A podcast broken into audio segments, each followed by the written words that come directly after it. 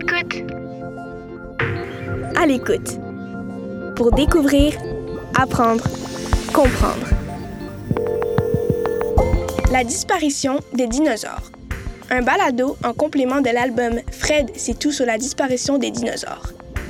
Écrit par Frédéric Wolff et illustré par Baptiste Amsalem.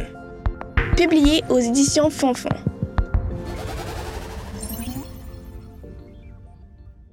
La disparition des dinosaures. Les dinosaures sont apparus sur Terre il y a environ 240 millions d'années. C'était il y a incroyablement longtemps. Ils ont dominé le monde du vivant pendant plus de 150 millions d'années avant leur quasi-extinction. Pendant tout ce temps, les dinosaures ont évolué, c'est-à-dire que certaines espèces ont disparu tandis que d'autres ont changé pour former de nouvelles espèces. Les dinosaures, il en existait de toutes les sortes.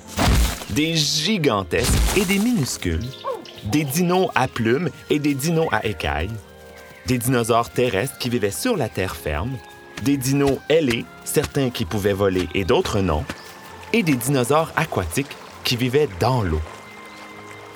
Il y avait des dinos herbivores qui mangeaient de l'herbe, des feuillages et toutes sortes de plantes, et des carnivores, comme le terrible tyrannosaure, qui chassait d'autres animaux pour les manger.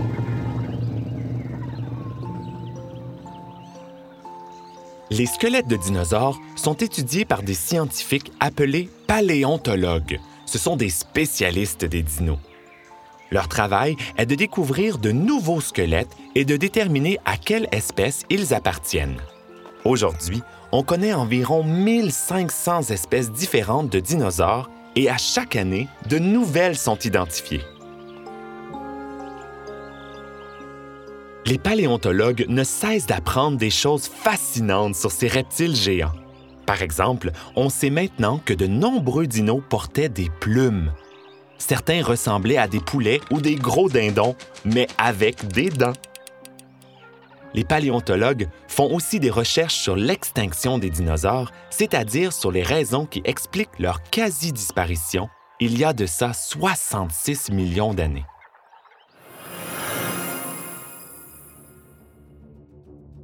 Même si les scientifiques discutent encore de certains éléments, ils s'accordent à attribuer leur disparition à deux facteurs principaux.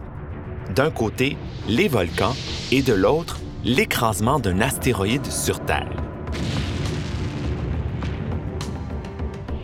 Parlons d'abord des volcans. Il y a environ 66 millions d'années, la Terre a connu une activité volcanique très intense. Toute une quantité de volcans situés dans la région de l'Inde ont causé des dévastations effroyables aux populations de dinosaures locales. En même temps que les volcans crachaient de la lave, il relâchait dans le ciel de grands nuages de poussière et de fumée toxique qui ont tué plantes et animaux. Ces nuages ont assombri le ciel au point de masquer la lumière du soleil. Cela a causé un refroidissement du climat fatal à plusieurs espèces de végétaux et de dinosaures. Peu après, un énorme astéroïde s'est écrasé sur la Terre dans la province du Yucatan au Mexique l'écrasement de l'astéroïde a eu des conséquences dramatiques pour le monde du vivant, des plantes jusqu'aux dinosaures. L'arrivée de l'astéroïde s'est probablement accompagnée d'une pluie de roches en fusion. Ces pluies de roches enflammées ont tué des milliers d'animaux et causé d'immenses incendies à l'échelle de la planète. Les forêts ont disparu et avec elles leurs occupants. En plus, la force avec laquelle l'astéroïde a frappé la Terre a probablement entraîné des tremblements de terre et des raz-de-marée terriblement dévastateurs. D'immenses nuages de poussière se seraient soulevés dans les airs, masquant avec eux la lumière du Soleil pendant des mois, voire des années.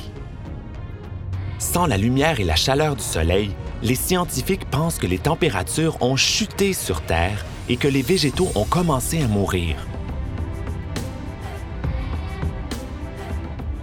Les dinosaures herbivores survivants auraient eu de plus en plus de mal à trouver de la nourriture et auraient commencé à mourir, entraînant ensuite l'extinction des dinos carnivores. En résumé, les volcans et l'écrasement d'un astéroïde sont aujourd'hui considérés comme ayant causé la quasi-extinction des dinosaures il y a 66 millions d'années.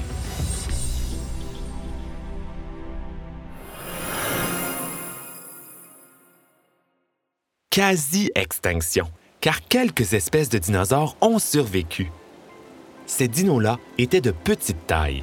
Ils portaient des plumes, leur museau était équipé d'un bec. Ils avaient aussi deux pattes et deux ailes, mais ils ne pouvaient pas voler. Oh, je suis sûr que tu as deviné. Ces dinos sont les ancêtres des oiseaux qui peuplent aujourd'hui notre planète. Et pas n'importe quel dino. Les poules et les poulets ont de très lointains cousins plutôt terrifiants, les tyrannosaures. Plus précisément, les oiseaux descendent d'un groupe de dinosaures carnivores dont le tyrannosaure fait partie. Ils ont évolué jusqu'à devenir nos oiseaux modernes. La grande question est de comprendre pourquoi ces dinosaures oiseaux ont survécu à l'extinction de masse survenue il y a 66 millions d'années. Pour le moment, il n'y a pas de réponse claire. Les paléontologues ont plusieurs hypothèses et poursuivent leurs recherches. C'est l'un des chouettes aspects de la science. On fait de nouvelles découvertes à tous les jours. Il y a tant de choses à apprendre sur les dinosaures. C'est fascinant, tu ne trouves pas?